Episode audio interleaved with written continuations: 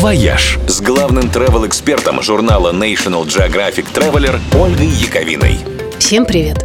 Судя по развитию событий, горнолыжникам в этом сезоне за пределами Российской Федерации не покататься.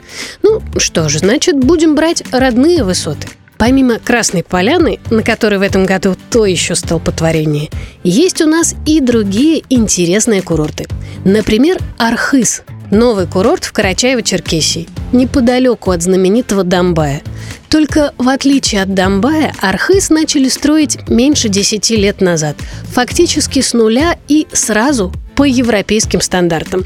То есть с инфраструктурой, с пушками, с разнообразными по рельефу и сложности трассами, с современными подъемниками. В общем, как надо, а не как исторически сложилось. Уже сейчас здесь есть два отличных склона. Есть сложные спуски с крутым уклоном, есть вполне комфортные синие, которые понравятся любителям спокойного катания, и есть широкие пологие поля, на которых после хорошего снегопада найдут свое счастье сноубордисты и любители целины.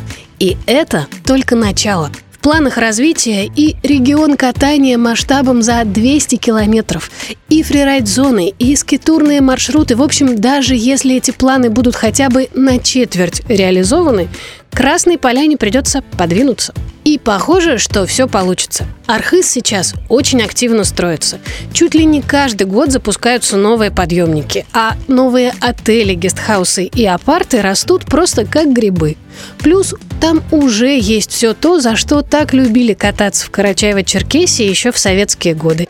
Невероятной красоты горы, вкуснейшие лепешки хычины, божественные шашлыки и целебные горячие источники. И все это пока что совсем не по сочинским ценам. Вносите точку в лист to-do. Катать можно. «Вояж» – радио 7 на семи холмах –